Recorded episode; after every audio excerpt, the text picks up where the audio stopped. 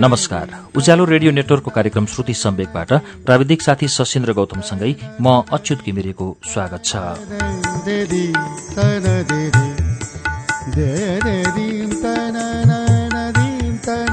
शुक्रबारको श्रुति सम्वेकमा हामी गएको नौ सातादेखि सुबिन भट्टराईको उपन्यास सायाको वाचन सुनिरहेका छौं गएको साता हामीले सायाको नौ श्रृङ्खला वाचन सुन्यौं नौ श्रृङ्खला वाचनमा आइपुग्दा सायाका बाबुआमा नर्वे गएका थिए र सायासँग बस्दा उनीहरूले पत्ता लगाए कि उनी अतीतसँग आबद्ध रहेछन् र त्यसपछि चुपचाप केही नबोली नेपाल फर्केका छन् अब के हुन्छ? सुनौ आज यसको झण्डै झण्डै अन्तिम श्रृङ्खला भन्ने पनि हुन्छ। अर्को श्रृङ्खलालाई वाचन गर्न थोरै बाँकी रहन्छ तर हामी लेखक सुबिन भट्टराईलाई पनि लिएर आउनेछौ। आज दशौं श्रृङ्खला पृष्ठ एक सय सन्तानब्बेबाट। बाहिर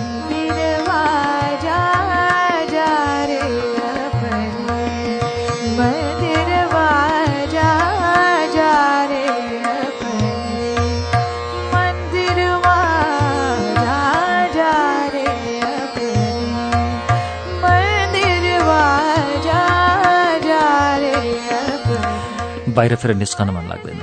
काममा जानै छाडे। दुई तिन महिना मात्र भएको थियो। होटल रेडिसनमा हाउसकिपिङको काम गर्न थालेको। छाडिदिएँ। तर त्यहाँ कसरी काम छाड्नुमा मुख्य कारण चाहिँ अर्कै थियो।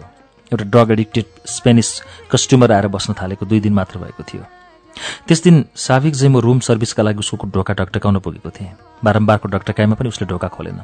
शङ्काले मनलाई आफ्नो नियन्त्रणमा लियो। अरू स्टाफहरूलाई सुनाए। फेरि आएर ढकढक गऱ्यौँ। खुलेन ढोका। अन्तमा केही नलागि ढोका फोड्न विवश भयौँ। त्यो स्पेनिस मरिसकेको थियो। सोफामा देब्रेतर्फ ढल्किएको। त्यसका आँखाले ढोकाबाट भित्र छिर्न लाग्दै गरेका हामीलाई नै ठुलो हेरिरहेको थियो। भित्र धसिएका आँखा। ती दिनहरूमा सायाका आँखा पनि भित्र धसिएका थिए। एक क्षणलाई ती आँखा सायाकै लागे। मानौ साया मलाई हाम्रो रुममा छिर्ने बेलामा ठुलो ठुलो हेरिरहेकी थिए। मुटु अचानक आन्द्रातिर झरे जस्तो भयो। हातखुट्टा थरथर काँप्न थाल्यो। फटाफट बिदा मागेर रुमतिर आएँ। बाटैभरि सायाको उधुम माया लागेर आयो। रुन मात्र सकिनँ। च्याउन मात्र सकिनँ। कोटामा उसलाई ठिकठाक अवस्थामा नदेखुन्जेल म पनि ठिक ठाउँमा आउन सकिनँ।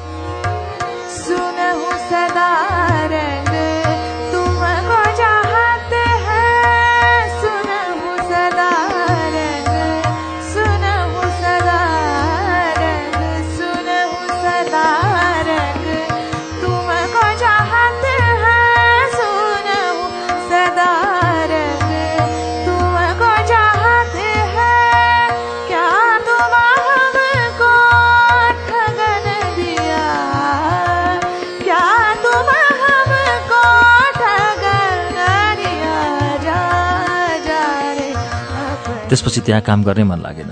अन्त पनि काम खोज्ने पहल गर्न मन लागेन। सायालाई एकैछिन पनि छोड्नै मन लाग्दैन थियो। सायाको हालत जति जति खराब हुँदो थियो ऊप्रतिको प्रेम झन बढ्दै थियो छुट्टै किसिमले। पहिले पहिले म उसलाई दुःख दिन्थेँ सताउँथेँ उसको सल खोज्थेँ। तर पछि उसको आङमा अलिकति धेरै घाम भयो भने पनि त्यो घाम छेक्न मन लाग्थ्यो।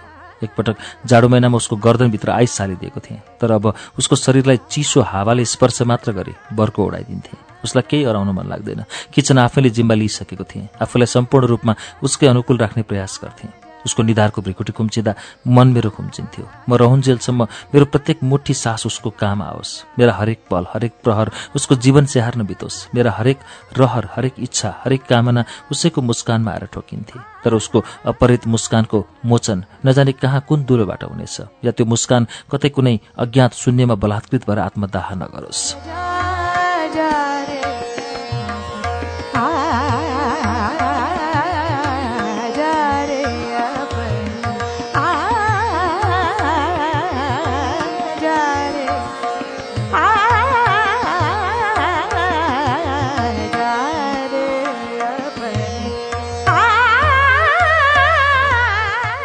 हरेक दिनको सुरुवातसँगै मेरो बिहानी निराशाका बादलले प्रकाशहीन बनाइरहन्थ्यो। चाया हाँस्दिनथे बोल्दिनथे। मन सधैँ अशान्त हुन्थ्यो दिगदार लाग्थ्यो। अनेक सिप लाएर बनाएको खाना खाइदिन्नथे। मुखैमा लगेर कोच्याएर खुवाउनु पर्थ्यो तैपनि परैबाट हातले रोक्थे उसको स्याहार सुसारमै आफ्नो धेरै समय बित्न थाल्यो। एक दिन त रिस पनि उठ्यो। मसरुम सुप बनाएको थिएँ। उसको अगाडि बटुका लिएर खुवाउन लागिरहेको थिएँ। ऊ जिद्दी बच्चाहरू जस्तो मुख ट्याप्प गरेर नखाने भन्दै बसिरहे। प्रयास गर्दा पनि खान मानिन। मलाई घोर रिस उठ्यो। एक थप्पड लगाइदिएँ। मेरो थप्पडको कुनै रेस्पोन्स दिएर उसले। खालि ट्वाललाई हेरिरहेर एकछिनमा दुवै आँखाको कापबाट आँसुको एक जोडी धर्सो जारी मलाई चरम पश्चाताप दिलाउँदै मेरो कमलो मनलाई छिया छिया बनाउँदै उसलाई कहाँ दुख्छ? के चल्छ उसको मनभित्र? मलाई केही थाहा थिएन। कतिपटक रुँदै सोधेँ उसलाई कहाँ दुख्छ सायद तिमीलाई? कहाँ पोल्छ? के के हुन्छ? तर ऊ मान्छे कम र रोबोट ज्यादा भएकी थिए। केले सञ्चालित छ उसको रोबोट चाहिँ मन मस्तिष्क? म बुझ्दिन थिएँ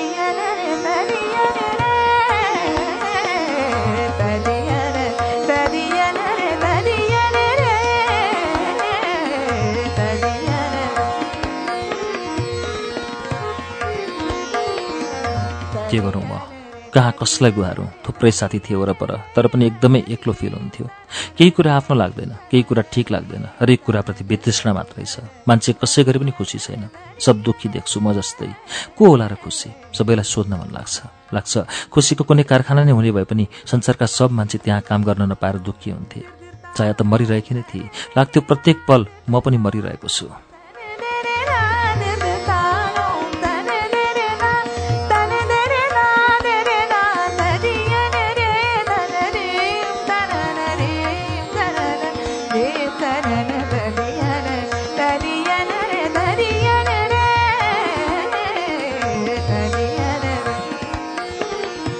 दिनभरि कोठामै बस्थेँ। घरिघरि साया ढल्किन्थे। निदाउँथे सायद। ल्यापटप खोलेर पुराना फोटो हेर्थेँ। मेरो अगाडि दुईवटा साया थिए। एउटी साया जो मेरो ल्यापटपको फोल्डरमा खुसी थिए अनि अर्की साया जो मेरो आँखै अगाडि दुःखी थिए प्रताडित थिए मृत प्राय थिए। फोल्डरकी साया हेरेर एकछिन रमाइलो मान्थे अनि कुनै औषधिको प्रभाव शरीरबाट हटे चाहिँ त्यो बन्द गर्न साथ आँखा अगाडिकी साया देखेर केही बेरमा विचलित हुन्थे।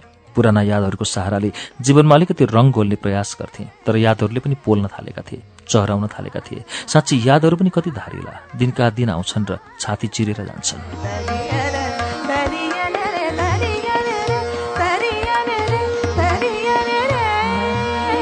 किरणसँग फोनमा कुरा भइरहन्थ्यो। ऊ मलाई सम्झाइ बुझाइ गर्थ्यो। एक दिन भन्यो समयले सबलाई भगाउँछ थकाउँछ।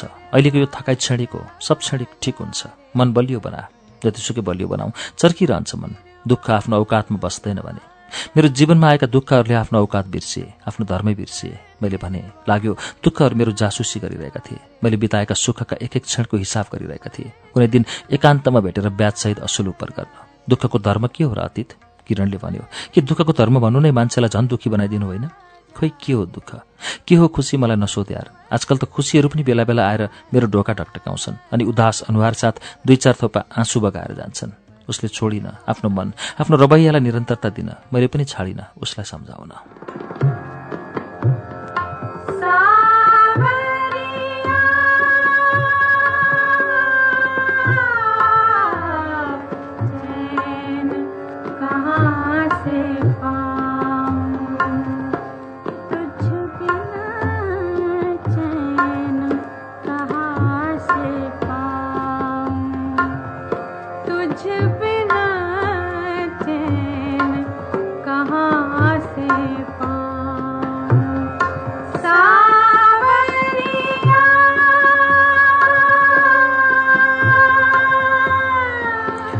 उसले छोडिन।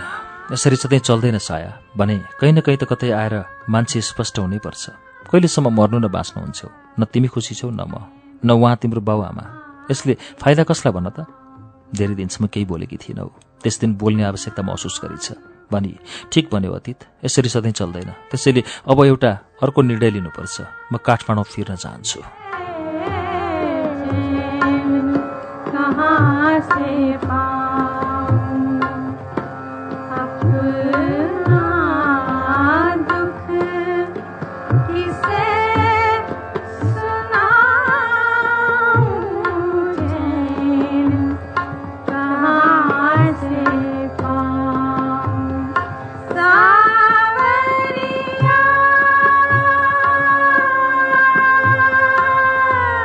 क्षणभरका लागि।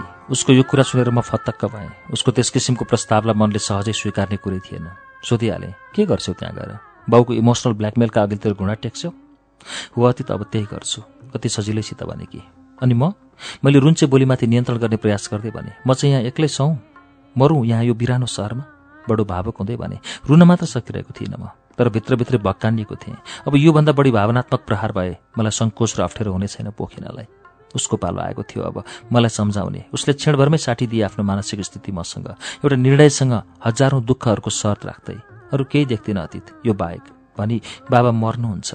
अनि म मैले भने के लाग्छ तिमीलाई म चाहिँ जीवित रहन्छु? तिम्रो छाती ठुलो छ अतीत। तिमी मलाई बुझ्छौ। यो संसारमा मलाई सबभन्दा बढी बुझ्ने तिमी नै त हौ। मलाई सबभन्दा धेरै माया गर्ने तिमी नै त हौ। अनि आफूलाई सबभन्दा बढी माया गर्ने मान्छे एउटा हठी र स्वार्थी मान्छेको अहमका लागि बलि चढाउँछौ? यो सरासर पाप होइन साया अन्याय होइन? मैले फेरि सोधेँ। अहिले मलाई पाप धर्म न्याय अन्यायको कुनै चिन्ता छैन अतीत। त्यसको विश्लेषण गर्ने सामर्थ्य पनि छैन। जतितिर जे जे सोचे पनि मनका सारा कुना काप्चा मलाई काठमाडौँ गएर बाबासँग भेट्नका लागि ठेलिरहेछन्।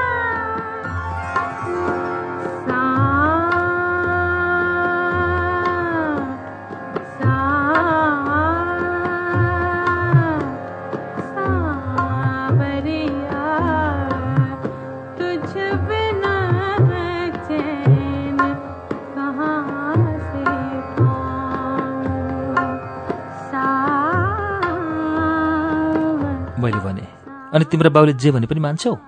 ढुक्क छु अतीत। म त्यहाँ सुली चढ्न जाँदैछु। मैले पनि यति स्वार्थी बन्नु हुँदैन कि आफ्नो एउटा निर्णयका लागि पिताको प्राणको जिम्मेवारी लिऊ। तिमी कति सोझी साया। तिम्रो बाबामाले जे देखाउँछन् जे बुझाउँछौ त्यही मात्र बुझ्छौ अघि। त्यस्तो होइन अतीत। म त्यही बुझ्न खोज्छु अर्थक बुझ्न चाहन्न। लाग्दैन हामी धेरै पर पुगिसकेका छौँ। फर्कन सम्भव छैन भन्ने चाहिँ बुझ्दैनौ तिमी? मैले फेरि सोधेँ। एउटा उचाइमा पुगेपछि झर्नु नै पर्दो रहेछ अतीत। जति नै माथि पुगे पनि गुरुत्वाकर्षणले मान्छेलाई तर झालिहाल्दो रहेछ। के खोट थियो र हाम्रो प्रेममा साया? मैले फेरि उसलाई सोधेँ कि हामी कहिले नफर्कने शून्यमा गएर विलिन हुन सक्दैनथ्यौँ? सक्थ्यौँ होला तर केही निष्ठुर प्रभावहरू धरतीमै रहेछन्। जान दिएन अतीत हामीलाई त्यो शून्यसम्म।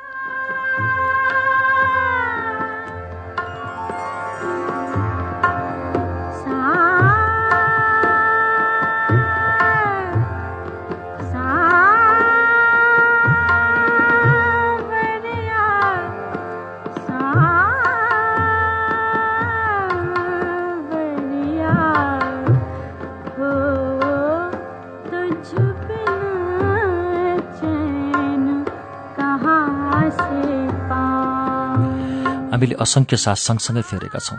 म तिमीसँग बसेर अनगिन्ती सास फेर्न चाहन्छु। चौरी नपरुन्जेलसम्म बाँच्न चाहन्छु साया तिम्रै भएर। एक दिन बानेश्वर चोकमा तिम्रो घर अगाडिबाट गुज्रिँदा आँखाभरि डर र टाउकाभरि सेता कपाल लिएर टिनेजर चाहिँ हिँड्नुपर्ने त्योभन्दा तिमीले नै भनेको होइन। यस्तो पाए के खोज्नु भनेर? यति भनिसकेपछि बोल्ने ताकत नै हरायो मेरो। विचार शून्य भए।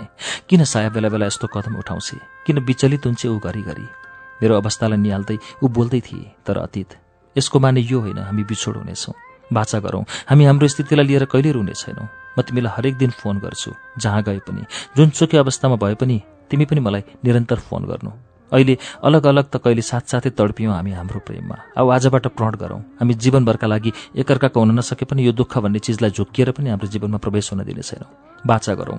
कुनै पनि दिन हाम्रो नबितोस्। जुन दिन हामी फोनमा नबोलेका हौँ। सधैँ एक आपसकै समीपमा छौँ भनेर अनुभूति गर्नेछौँ हामी। म तिमीलाई मेरो जीवनको हरेक घटना अपडेट गराइरहनेछु। तिमी पनि त्यस्तै गर्नु।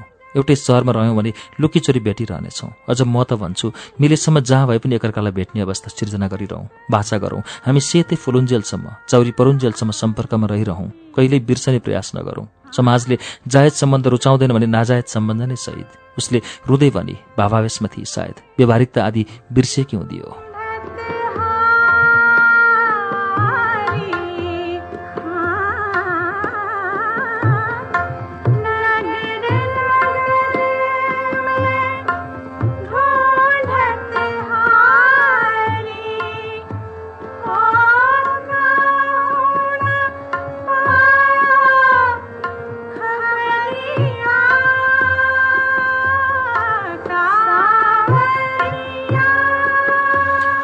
कति सजिलै भन्छौ अघि साया।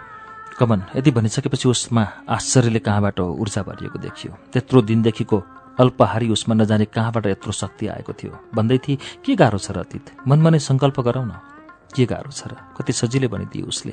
मलाई थाहा थियो कुन पीडा लिएर बाँचेको थिएँ भन्ने।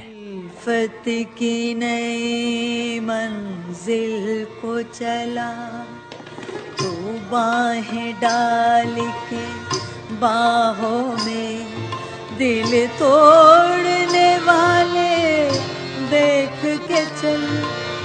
हम भी तो पड़े हैं राहों में। हम भी तो पड़े हैं राहों में। उल्फत की नई उसले यस्तो सजाय सुनाई। बिसभन्दा पनि बढ्ता पिलाइ र त्यसको असरमा रहने भो जीवनभरिको तडपाई। मैले जीवनभरि उसलाई गरेको प्रेमको कमाई। हाय त्यसबेला उसका आँखामा कैयौँ दिनपछि उज्यालो सोहोरिएको देखेँ। कुनै काल कोठरीमा एउटा अज्ञात काप्चाबाट छिरेको प्रकाशको धर्सो महसुस गर्ने अध्यारोसित विद्रोह गरिरहेको व्यक्ति चाहिँ उसको मुहार आशायुक्त लहरले चलमलाएको देखेँ। यो निर्णयले ऊ केही पुलकित भएकी थिए। कमसेकम केही त बोली। भावहीन मृत प्राय उसको मस्तिष्कमा विचार र चेतना जाग्यो। जे जस्तो निर्णय गरेको भए पनि कम्तीमा म प्रतिको प्रेम त जताए। त्यति मात्र होइन त्यस दिन उसले खाना पनि राम्रो खाए। केही चल्ता पूर्जा देखिए।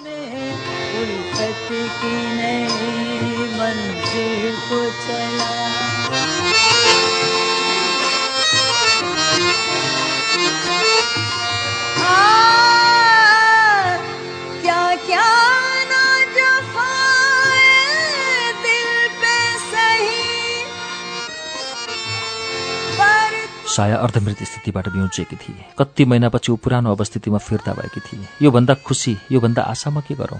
तर उसको निर्णय त्यो निर्णय पनि त सजिलो कहाँ थियो? म कुन हालतबाट गुज्रिनेछु?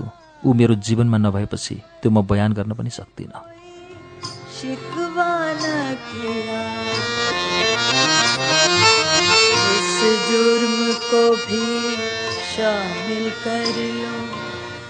मेरे मासूम गुनाहों में दिल तोड़ने वाले देख के चल। हम भी तो पड़े हैं राहों में। हम भी तो पड़े हैं राहों में। उल्फत की नई मंजिल को चला। त्यो एक दिन उसै गरी बाहिर फेर भौतारिएर भर्खर रुमभित्र पसेको थिएँ उसको समीपमा पुग्नासाथ मलाई गमलङ्ग अँगालो हाली अनि रुँदै भनी तिमी साँच्चै म भित्र सम्पूर्ण रूपमा प्रविष्ट भएका रहेछौ अतीत। तिमीलाई छाडेर एक्लै काठमाडौँ जाने सोच बनाउनु आफूलाई नै टुक्राएर हिँड्नु जस्तो लागिरहेछ। म आफैसँग सम्पूर्ण रूपमा अनुपस्थित छु। नभए खोइ त मसित सँगसँगै हिँड्ने मेरा खुसी र रहरहरू। खोइ त त्यो उत्साह। खोइ त्यो म भित्रको चञ्चलता। खोइ त्यो चञ्चल साया साक्य जो कुनै बेला सिडिएसमा भर्ना हुन गएकी थिए। खोइ त्यो साया जो कुनै बेला तिम्री प्रेमिका कहलाउँथे। खोइ अतीत म कहाँ छु? कहाँ खोजु आफैलाई? कहाँ हराएँ म? कुन तत्त्वले लुकायो? कसरी भयो सब? कि यही हो त प्रेम? साढे दुई वर्षमा नखोजेको प्रेमको परिभाषा आज आएर चिच्चाइ चिच्चाइ लाज पचाएर सारा दुनियाँलाई सोध्दै हिँड्न मन लागेको छ।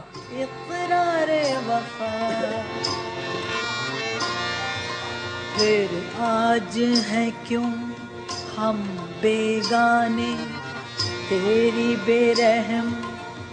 निगाहों दिल तोड़ने वाले देख के चल। हम भी तो पड़े हैं राहों में। हम भी तो पड़े हैं राहों में। उल्फत की नई मंजिल को चला। अतीत बिना साया अपूर्ण हुन्छ। तिमी मसँग अलग छौ र? यसरी एउटै चिजबाट आधा भाग टुक्राएर लैजान खोज्दा कहाँ भेट्छौ त आफूलाई सम्पूर्ण रूपमा? मैले भने। मेरा कुरा सुनेर उसले आँसु पुस्दै सम्हालिने प्रयास गरी। म पनि सम्पूर्ण भरिएको थिएँ। रुनु पनि कति। एकपटक रोएर जीवनभरिको भाग पुर्याउन पाएँ। आजै रोएर सकिदिने थिएँ। यता धेरै दिनदेखि आँखाहरूले पनि याम फेरेको थियो। मानौ रुनु नै यसको धर्म हो। कहिलेकाहीँ लाग्थ्यो आँखाहरू हेर्न कम रुन ज्यादा भनेका हुन्।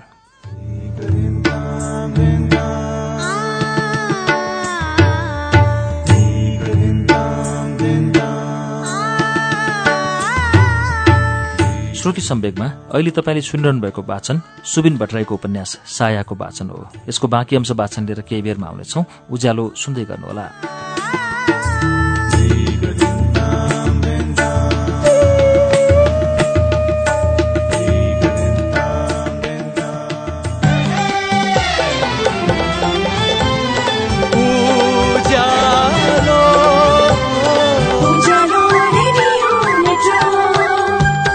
सीधा कुरा प्रश्न विचार।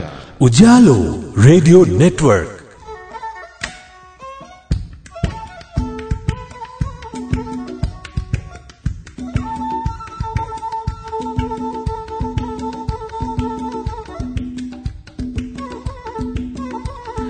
काठमाडौँमा नब्बे मेगाहर्ज उज्यालो रेडियो नेटवर्कको कार्यक्रम श्रुति सम्वेकमा तपाईँलाई फेरि स्वागत छ। श्रुति सम्वेक तपाईँ उज्यालो रेडियो नेटवर्क काठमाडौँसँगै देशभरिका विभिन्न एफएम स्टेशनहरूबाट एकैसाथ सुनिरहनु भएको छ। श्रुति सम्वेगमा हामी सुबिन भट्टराईको उपन्यास सायाको वाचन सुनिरहेका छौं। यसको दशौं श्रृङ्खला वाचन अब बाँकी अंश सुनौ।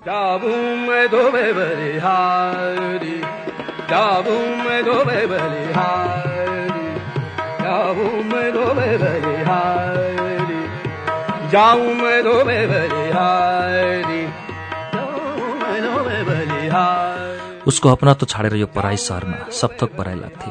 नभए आफै बिरानो भइसकेको थिएँ। कम्तीमा आफ्नै लागि। हामी जीवनभर गलत धारणा बनाएर बाँचिरहेका हुन्छौँ। आफ्नै महत्ताको आत्मरतिमा सुन्निएको मान्छेलाई मोटाएँ भनेर फुर्किए चाहिँ अनावश्यक फुर्किन्छौँ। आफूलाई सम्पूर्ण रूपमा बिर्सिन आँट्दा ऊ दर्पण बनेर देखा परे। मेरो सिङ्गो अस्तित्वलाई प्रत्यावर्तन गराउँदै खिसकेको थियो। रङ्ग उडिसकेको थियो। उसको प्रवेशले म टलक्क टल्किएको थिएँ जसरी टल्किन्छ बिहानीको प्रभावमा सुन्दर सगरमाथा। मेरो अस्तित्वलाई गोचर गराइदिने तत्त्व मेरो जीवनबाट लुप्त हुँदै थियो। म हुनुको आभास दिलाउने कोही मेरो जीवनबाट चुडिएर जाँदै थियो। मेरो जीवनभरको पुँजी थिए साया ऊभन्दा माथि गएर के खोजौँ? ऊभन्दा बढ्ता के चाहौँ? मलाई त केही चाहिन्न। मलाई मेरो जवानी नै बाहिर लाग्न थाल्यो। छिटो छिटो बितिदियोस् जस्तो लाग्न थाल्यो समय। आफूलाई एकैपटक बुढो रूपमा हेर्न मन लाग्यो। किन ढिलो बित्छ समय? किन ग्रीष्ममा खुल्ला सडकमा हिँडे जस्तो लाग्छ प्रत्येक पल? यो के भइरहेको थियो मलाई? बतासलाई थप्पड हान्न मन लागिरहेको थियो। पानीमा थोकिदिनु जस्तो भएको थियो। गुलाबका पत्ताहरू एक एक गर्दै च्यात्दै लात्ताले कुल्चिनु चाहिँ लाग्थ्यो। आफ्नै कपाल लुछु भइरहेको थियो। चिच्याउँदै छातीमा आफ्नै मुड्कीले मुटु फुटुन्जेल हिर्काउन मन थियो। मिल्ने भए अझ त्योभन्दा बढी अघि बढेर खसाइदिन्थे आकाश र ताराहरू। खसाइदिन्थे सूर्य। पगालिदिन्थे जम्मै धरती। न रहन्थ्यो बाँस न बस्थ्यो बाँसुरी। न रहन्थ्यो छाती न रहन्थ्यो चोट। न रहन्थ्यो घाउ न रहन्थ्यो दुखाइ।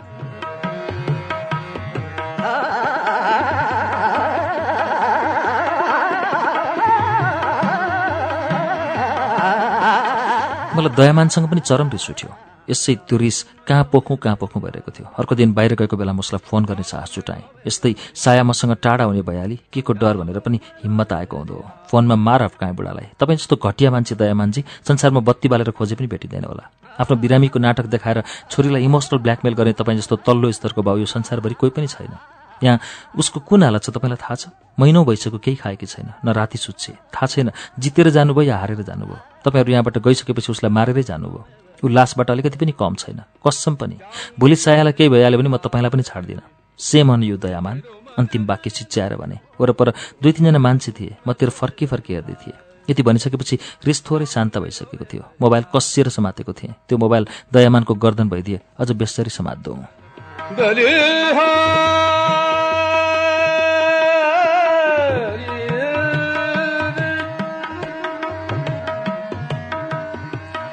दिनैभरि भौतारिन्थे। डिसेम्बर सुरु भइसकेको थियो। आकाशबाट हिउँ पर्न थालेको थियो। फुसफुस दिनभरि बलेसी झैँ आफैमा चुइरहन्थे भिजिरहन्थे छ्याप्पै। थिएन ओत कतै। भएका केही मान्छे पनि कुद्दै कुद्दै गन्तव्यस्थलतिर दौडिरहेका फेला पर्थे। एक्लै कहिले सिन्चेलाइनतिर जान्थे। कहिले ग्याल्गेबर्ग। कहिले काल जोन्स गेटको फुटपाथमा ओभरकोटभित्र हात घुसारेर जाडो खाँदै भौतारिरहेको फेला पर्न सक्थे। कहिले फ्रोगनर पार्कको गेट आसपास चुरोट खाइरहेको फेला पर्न सक्थे। हिउँ पर्नुका साथै बेला बेला हावाहुण्डरी पनि मच्चिरहन्थ्यो। मलाई भने त्यो हावाहुण्डरीदेखि भाग्ने मन पनि हुन्न थियो। हावाहुण्डरी बाहिर पनि मच्चिएको थियो। भित्र पनि फरक यति थियो। बाहिर आवाज थियो। भित्र बर्बाद।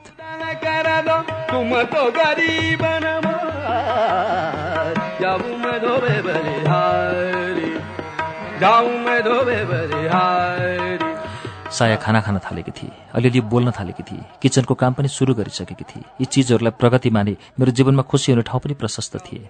कहाँ कुन अवस्थाबाट आइपुगेकी थियो यहाँसम्म मलाई थाहा थियो।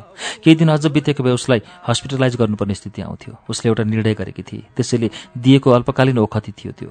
र मलाई यो पनि थाहा थियो त्यसको प्रभावले ऊ भित्रको पीडालाई जीवनभरि किमार्थ थ्याक्न सक्दैन। ऊ पुनः प्रताडित हुन्छ। तर उसलाई भोलि जीवित देख्न आज मर्न दिनुहुन्न मैले बुझेको यति हो। त्यसैले उसको निर्णयको गुलाम भएँ र म आफ्नै प्रेमको मलाम गएँ। टिकट कहिले ल्याइदिन्छौ अतीत? ऊ काठमाडौँ जाने हतारो देखाउन थाली। उसलाई सम्झाइ बुझाइ गर्न छोडिसकेको थिएँ। टिकटका लागि बुझ्न हिँड्ने भन्दै रुमबाट निस्केँ। टिकट मिल्नु के गाह्रो थियो र? बुझिसकेपछि दिनभर एल्बिन अप ग्यालरी एन्ड आर्ट क्याफेमा कफी र चुरोट पिउँदै बिताएँ। चाया बिना बाँच्नुको अभ्यास गर्नु थियो। दिनभरि कोठामै बसेँ। उसँग झन् माया मोह बढ्ला भन्ने पिर झन् आसक्त भइएला भन्ने भए। त्यसैले दिउँसो सक्दो बाहिर बिताउँथेँ। कतिपटक रुममै हुँदा पनि उसलाई इग्नोर गर्ने सक्दो प्रयास गर्थे। खाटमा सुत्दा करिब दुई फिटको ग्यापमा सुत्न थालेका थियौँ हामी। बाहिर निस्कँदा पनि नसम्झने हजारौँ प्रयास गरेँ। तर म कति मूर्ख। के कसैलाई नसम्झने हजारौँ प्रयास गर्नु भनेको उसैलाई सम्झनु होइन। कुनै चिजबाट कोही भाग्छ भने उसले त्यही चिजलाई मात्र ध्यानमा राखेको हुन्छ।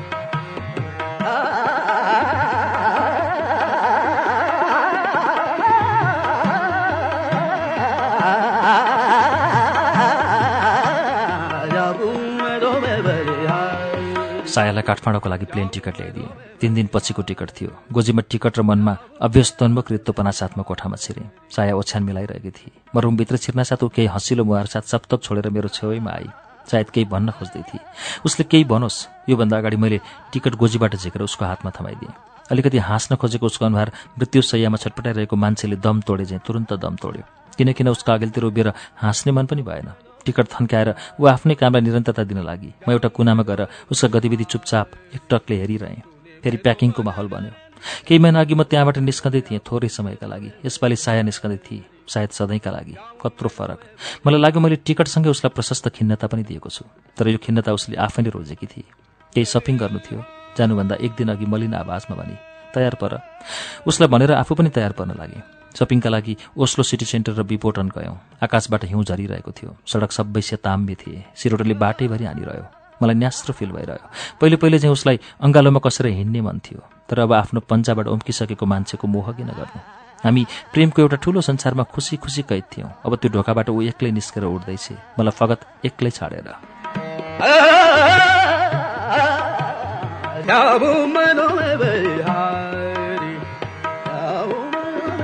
उसले के के किने? मैले ख्याल गरिनँ। उसले पनि मसँग कुनै सरसल्लाह लिइन नभए सपिङ जाँदा उसको अनुहारको कान्ति हेर्न लायक हुन्थ्यो। प्रत्येक सामान हेरेपछि मतिर हेर्दै प्रश्न गर्थे यो कस्तो छ?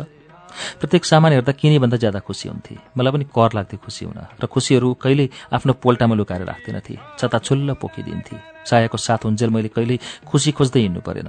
हाँस्नलाई कहिले बाहना खोज्नु परेन कहिले रुनु परेन कहिले विचलित हुनु परेन। वास्तवमै साया मेरो जीवनको सह थिए। अब नभएपछि मेरो सह मेरो लक्षण सारा सोरार पटार गरेर लैजान्छे बिल्डिङनिर पुगेपछि सायाले मलाई भने आज अन्तिम दिन सेलिब्रेट गरौँ न अतीत।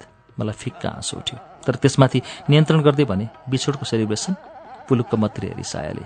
हामी उल्लेवल स्टेडियममा पुगिसकेका थियौँ। त्यहाँबाट भिमोनोपोलेट स्टोरमा छिर्यौँ। हाम्रो बिल्डिङबाट पाँच मिनटको मात्र बाटो जहाँ रक्सी मात्र पाइन्थ्यो र हामी सधैँ त्यहीँबाट किन्ने गर्थ्यौँ। उसले मर्लिन मोर्नेको एउटा स्याम्पेन किने। रुममा पुगिसकेपछि मर्लिन मोर्नेको बोतलबाट उसले गिलासमा अलिकति स्याम्पेन खनाई। भावुक हेराई मेरो आँखामा ठोक्काई। त्यस रात उसले मलाई पिलाउनु पिलाई गिलासको त के थियो र? धेरै त उसले आफ्नै आँखाले पिलाई नसा उसको आफ्नै आँखाको। त्योभन्दा पनि नसा त मलाई उसको हरेक कुराको लागेको थियो। जीवनभरि नछुट्ने गरी। राति मातेर टिल्ल टिल्ल भइसकेपछि साया एक्कासी आएर मलाई हक गर्दै रुन थाले। म पनि नरोइकन रहन सकिनँ। धेरै दिन भएको थियो। सायालाई छोएको सम्म रहेनछु। उसको स्पर्शको अनुभूति नै बिर्सिन आँटेछु।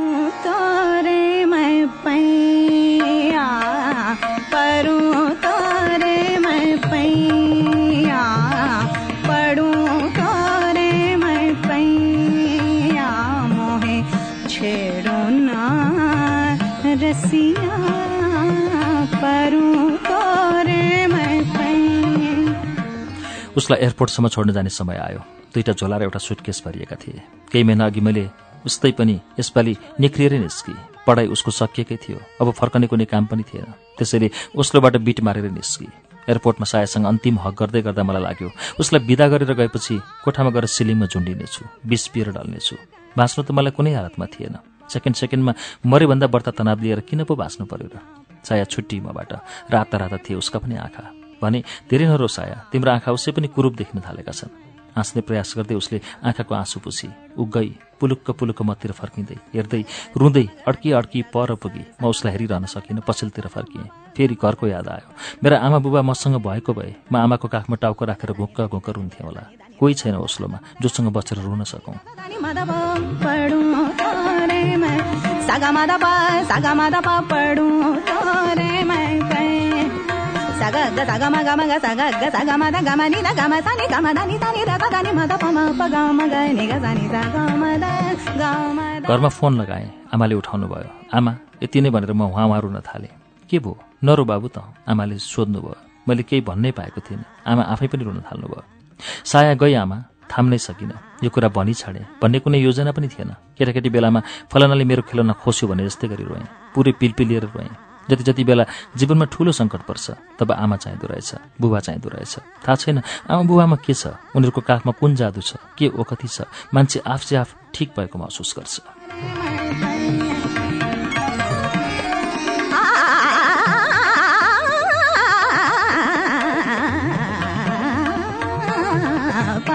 आमाको तिर्सना अझै पुगेको थिएन। फोन राखेर कोठामा आइसकेपछि ढोका थुनेर आमा आमा भन्दै चिच्याएर रोएँ। यसले कम्तीमा पासो लागेर मर्ने विचार चाहिँ मनबाट हरायो। यही होला सायद। आमा बाबुको मायाको चमत्कार। काठमाडौँ ल्यान्ड गरेपछि सायाको फोन आयो। म एयरपोर्टबाट आएर जहाँ जसरी ढलेको थिएँ त्यहीँ रहेछु। कामसाम कतै पनि गइन। किचनमा पनि छिरेको रहेनछु। मुखमा एक थोपा पानी पनि छिरेको रहेनछ। नुनिला आँसुले दुवै गालाका साइडलाई कटकटाउँदो बनाएको रहेछ। अर्धबेहोस अवस्थामा एकै ठाउँमा लडिरहे। यादमा डुबुल्की मार्दै।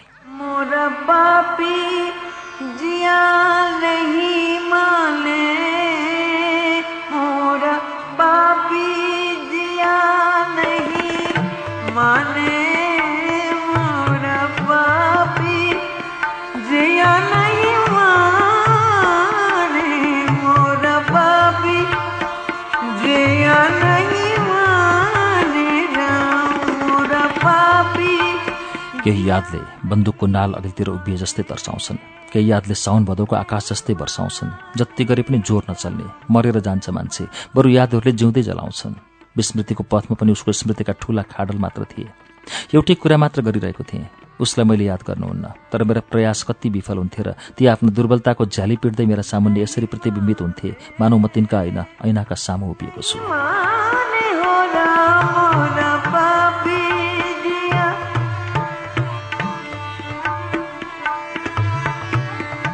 प्रत्येक क्षण साया जस्तै असङ्ख्य अनुहारहरू मेरा अघिल्तिर आएर दीपावली गर्थे। तर अफसोस त्यो दीपावलीले मलाई खुसी दिँदैन थियो। पोल्थ्यो भतभती यस्तो लाग्थ्यो। म हर क्षण कुटिरहेको छु मरणासन्न रगत पक्ष हुने गरी। म छटपटाइरहेको हुन्थेँ अनि आफ्ना पैतालाहरूले पनि मेरो सिङ्गो शरीरको भार थाम्न सक्दैनथे र म घस्रिरहेको हुन्थेँ। कुनै पल हाँस्न परि डराइ डराइ हाँस्थेँ कतै यसले महँगो मूल्य नचुकाओस् भनेर। सधैँ दिगदारी सधैँ निस्सार। जीवन अभिशप्त रह्यो। खोटो कर्मले भरिपूर्ण। सायालाई जीवनभरका लागि आफ्नो बनाउन सकिनँ। अब जीवनमा ईश्वरसित केही याचना गर्ने छैन। मलाई केही चाहिन्न। मेरो यो अभिशप्त अस्तित्व र आइपरेका सम्पूर्ण दुःख यही शरीरको खरानीसँगै मिसिएर जाला।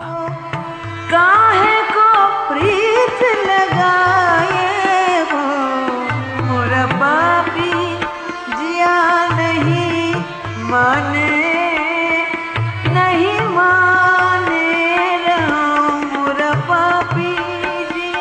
सायाको फोन नआएको भए म जहाँको त्यहीँ लडिरहने रहेछु। रहल पहल होसका साथ। कसैले पनि मलाई झकझकाएन। केहीले पनि छोए जस्तो लागेन। कुनै इन्द्रिय पनि सचेत अवस्थामा थिएन। उसको फोन काटिसकेपछि उठेर बाथरुम गएँ। मुख धोएँ। आफ्नै अनुहार पाकेर कुन लागेको फर्ची जस्तो लाग्यो। किचनमा गएर एक कप कफी बनाएर खाएँ। बोक थिएन। तर पेट बरारेर एकदमै खोक्रो महसुस भयो। कफी खाइसकेपछि घाँटी घाँटीसम्म उलुक्क भयो। कोठामा बस्न मन भएन। निस्केँ बाहिरतिर। कुनै योजना नलिकन स्याटले हानिरह्यो र हिउँ टाउकामाथि बर्सिरह्यो। कहाँ पुग्नु थियो र? कोही भेटिएला भन्ने आश थिएन। भेटिए पनि लुक्दो हुँ। कसैका अगाडि मुख देखाउन मन थिएन।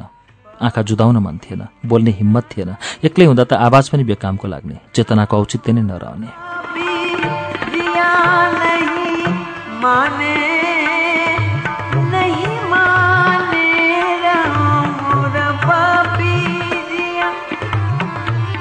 घरबाट बुबा आमा फोन गरिरहनुहुन्थ्यो। मलाई सम्हालिन भन्नुहुन्थ्यो। अरू सब थोक सम्हालिन्थ्यो मन सम्हालिन्नथ्यो। त्यो झन् लथालिङ्ग छरप्रष्ट हुन्थ्यो। अझ यसो भनौँ सम्हाल्न मन पनि थिएन। वास्तवमा मलाई अब ठिकठाक अवस्थामा फर्किन मन पनि थिएन। थाहा छैन यो स्तरको निष्प्रियता के को द्योतक हो। आफै जटिल बन्दै गइरहेको थिएँ कमसेकम आफ्नै लागि।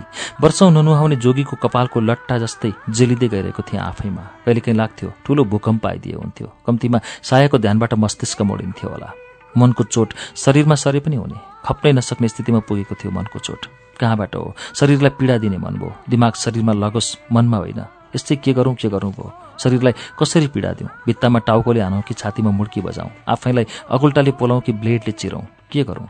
काठमाडौँबाट बोकेर ल्याएका एस्प्रिनका चक्की खाली पेटमा खान लागे। त्यो पनि एकचोटिमा पाँच छवटा चक्की। खानाको नाममा केही खाएन।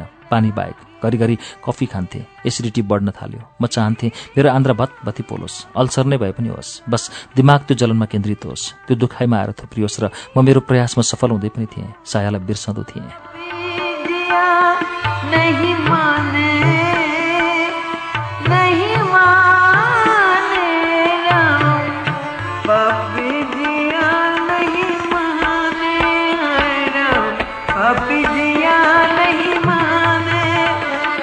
साया काठमाडौँ पुगेको पाँच दिनपछि मलाई फोन गरी त्यो पाँच दिनसम्म कुनै सम्पर्क हुन सकिरहेको थिएन न मैले उसलाई फोन गरेँ न उसले गर्ने आवश्यकता महसुस गरेँ। साया केटिएम कलिङ आफ्नो मोबाइलमा यस्तो देखाउन साथै खै किन हो मन अन्यलग्रस्त विचारको उहापोहमा निर्लिप्त हुन पुग्यो।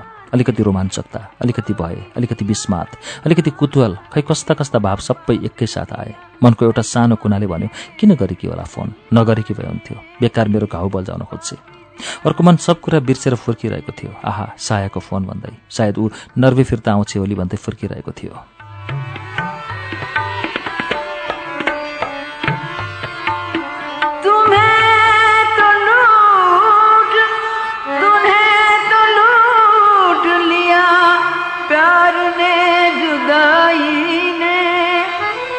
फोन उठाउन साथ उसले मलाई मेरो नाउँ लिएर पुकारी अतीत।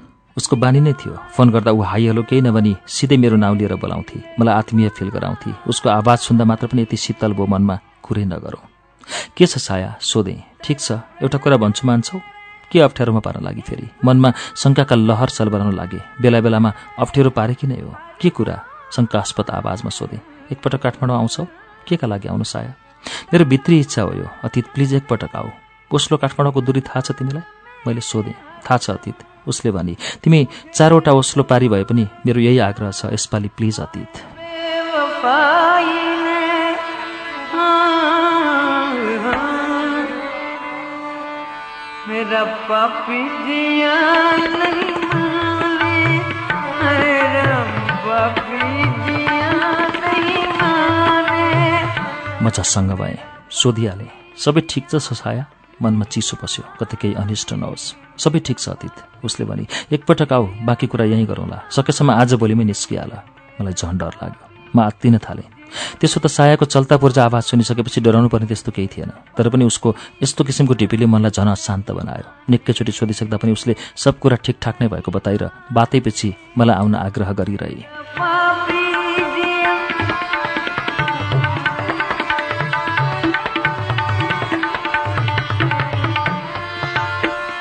उसले धेरै करकाप गरेपछि आउँछु भने फ्लाइट पर्सिपटललाई निश्चित गरे। त्यतिन्जेलसम्म खाली पेटमा एस्प्रिन खान मन लागेन। अलिकति अन्न मुखमा हाले। कम्तीमा काठमाडौँ पुग्ने शक्ति त चाहियो। उसै पनि एस्प्रिन सकिने अवस्थामा पुगिसकेको थियो। काठमाडौँबाट फर्कने बेलामा किनेर ल्याउनु पर्ला भन्ने सोच बनाए। पर्सिपल्ट म काठमाडौँ पुगेँ। एयरपोर्टमा लिन साया आई। एक्लै हरियो कलरको कुर्तामा ठिङ्ग उभिएर मतिर हेरिरहेकी थिए। उसलाई देखेर भावुक भएँ। यो एयरपोर्ट भन्ने ठाउँ पनि अजीब छ। जहिले पनि रुवाउँछ मात्र। साया पनि इमोसनल भएर मतिर हेरिरहेकी थिए।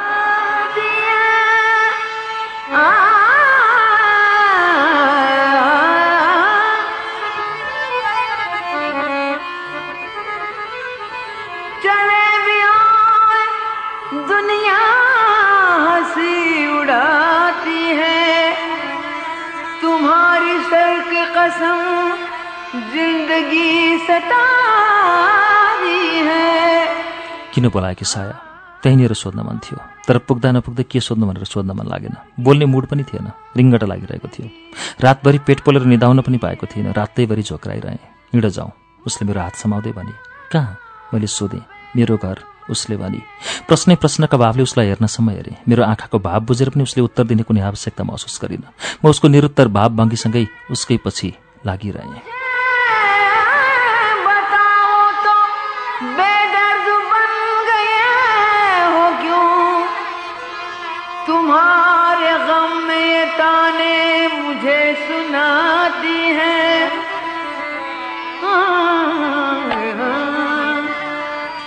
गाडी आफैले ड्राइभ गरेर ल्याएकी रहेछ अगाडिको सिटमा बसेँ। निकै बेरसम्म दुवै चुपचाप चुपचाप। म आधा उधी बिरामी जस्तो मान्छे। एस्प्रिनले भित्रभित्रै डढाएर शिथिल भइसकेको थिएँ। उभिँदा पनि खुट्टा थरथर काँप्ने। मुखमा अन्न राम्ररी नपरेको पनि थुप्रै भइसकेको थियो। तिनको निनेर पुगेपछि उसले सोधी खाना खाना छाड्यो? म झस्किएँ। निदाउन आँटेको रहेछु। सर्टकटमा जवाफ दिएँ। खान्छु त। खुब! उसले भनी। अनुहार हेरेको छ ऐनामा? ओठमा क्वालिटी परेको छ। आँखाभित्र गाडिएर खोज्नुपर्ने बेला भएछ।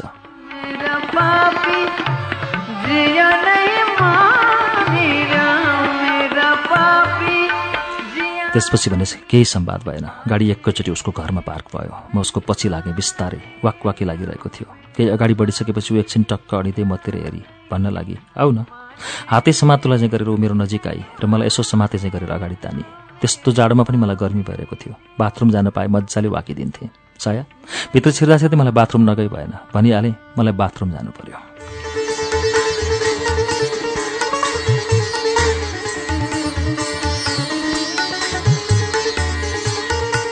सुबिन भट्टराईको उपन्यास सायाको दशौं श्रृङ्खला यो। दुई सय उन्नाइसौं पृष्ठको मध्य मध्य भागमा आएर हामीले आज रोकेका छौं। र अब धेरै पृष्ठ बाँकी छैनन् यसको। पाँच छ पृष्ठमा हामीले यसलाई सकाउँछौं दुई सय सत्ताइससम्म छ। दुई सय उन्नाइसौं पृष्ठमा आएर आज रोक्यौं। अर्को साता यो बाँकी रहेका पेजहरूको वाचनसँगै यसका लेखक सायाका लेखक सुबिन भट्टराईसँग पनि भेट गराउँछौं। सुबिन भट्टराईलाई लिएरै श्रुति सम्वेकमा आउँछौं। तबसम्मको लागि प्राविधिक साथी सशेन्द्र गौतम र म अच्युत घिमिरी विदा चाहन्छौ। नमस्कार शुभरात्री।